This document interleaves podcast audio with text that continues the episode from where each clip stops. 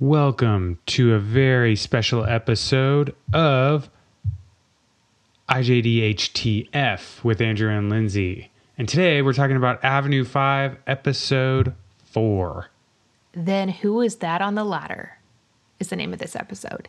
So, this episode starts off with Captain Ryan mentally spiraling because he now knows that the crew is fake. So, he is drinking a lot. He's just like all over the place, like trying to figure it out. And he sees the ex astronaut giving like this lesson to the children on the ship about different things in space and was like, crap, I need to learn something about space. So he gets one of the kids to be his space tutor. Which is kind of funny because it's like the kid does not know that the captain is not a real captain. Yeah. And he's basically like, uh, I found out that my whole crew is fake and I hmm. need now to learn a little bit about space, maybe, and be a real captain, possibly. I don't know. So then it flips to Iris telling Judd that they're basically effed financially.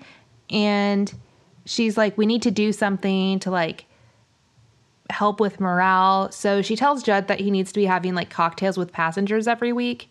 And she's like, well, based on how many like weeks we're in space, blah, blah, blah, you basically have to have cocktails with 11 people a week. Not a big deal. Yeah. They're basically trying to like smooth the passengers. And it's funny because one of the passengers is like, hey, so does this mean we don't have to pay for the cruise because we're going to be here for an extra three years? Like we don't have to like continuously pay for the food for three Yeah, years. and he's right? like, no, you still have to, you still have to pay. Yeah.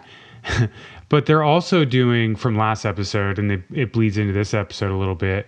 They're also hiring actors to protest, or I don't know if a protest or just, yeah, it's like a protest, like to help the Yeah. people on the ship because there wasn't like a huge um, group Yeah. of people caring. Yeah, it was like a protest fundraiser thing where they're like, we need to help our people on this ship. Yeah, Like, we need to raise money to help them come home safe, kind of deal. Um, so, of course, Rav is like, those are actors who, like, decided it was a good idea to hire actors to do this protest. Like, what in the world is going on?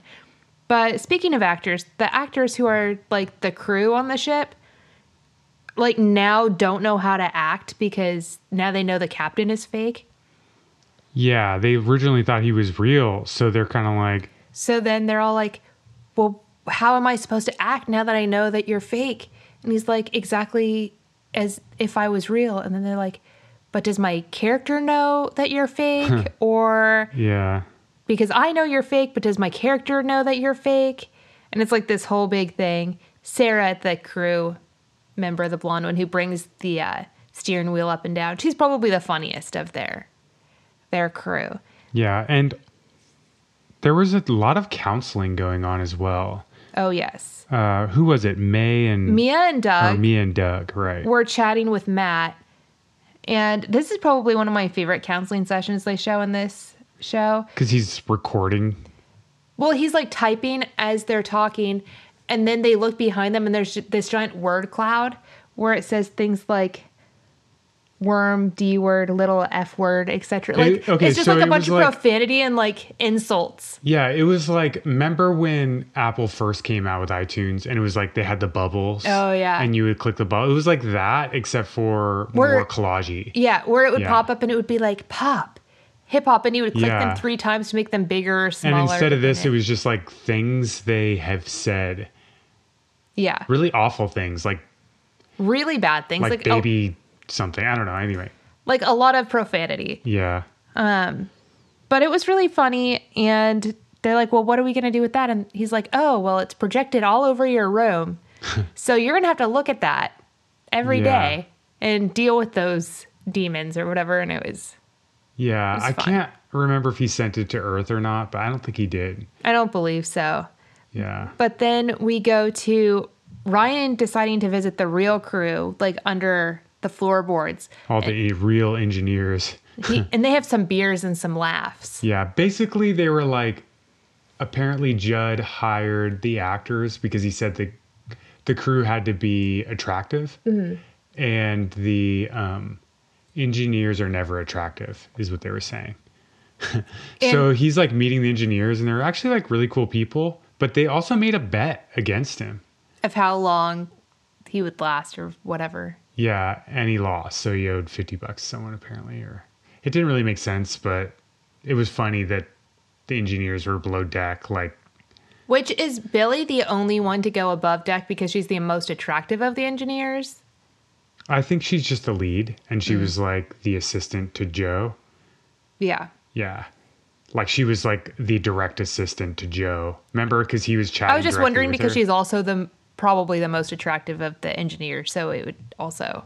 Well, that is very subjective of you. I mean, it is subjective, but I didn't know if they'd planned that to be part of it or not. So, So okay, so here's here's the deal with this episode. They have to. Apparently, there's a field of feces mm-hmm. circulating the ship, and it's protecting the crew. It's like science, so it's protecting the crew from Radiation sun poisoning. Radiation, yeah, right. Mm-hmm. And so they, this episode, they're going to pump some feces out to strengthen the poo shield yes. or it's on autopilot, right? Maybe. Okay. But they're taking a picture of the crew, right? Yeah, but it has nothing to do with. They're not out there because of the poop shoot. Right. But they're taking a picture of the crew and they like press the button and the poop shoot just explodes. So it's like the ship is just not very well built. It was funny though because so Karen's husband is like at the bar with Frank, or not with his name is Frank. Frank is at the bar with Matt, the customer liaison guy, and Matt's like, "You could be anyone you want. You have three years to reinvent yourself and be like punk rock Frank or like Yeah. religious Frank or like all these different things." So like Frank's trying to find himself, and then Karen and Frank are at the cocktail party Yeah. with Judd. And Karen's like, you should be taking photos with all of the passengers and the crew, like mingling and having a good time. And Judd's like, that's a great idea. When we shoot around this thing and have to push this button, we need the most average person doing it and then like pictures of us drinking beers and champagne. Yeah. So Frank gets to be the person to push that button. And when he pushes it, absolutely nothing happens. But then the poop chute starts just spewing poop Well, everywhere. I think like it was getting old because they've already been out there kind of over the time Mm-hmm. Well, and no one had vented it properly because it was, I guess, normally Joe's, Joe's, job. Yeah. So no one's been doing it. So it just it over flooded and it explodes. And there's crap going in around the ship, and everybody's just like, whoa. And then the main engineer, um, Billie. Billie, she comes and is like, that's a problem because We're all going to die of radiation poisoning. which I don't know. It must be like toxic Mm-hmm. radiation from the poo, right?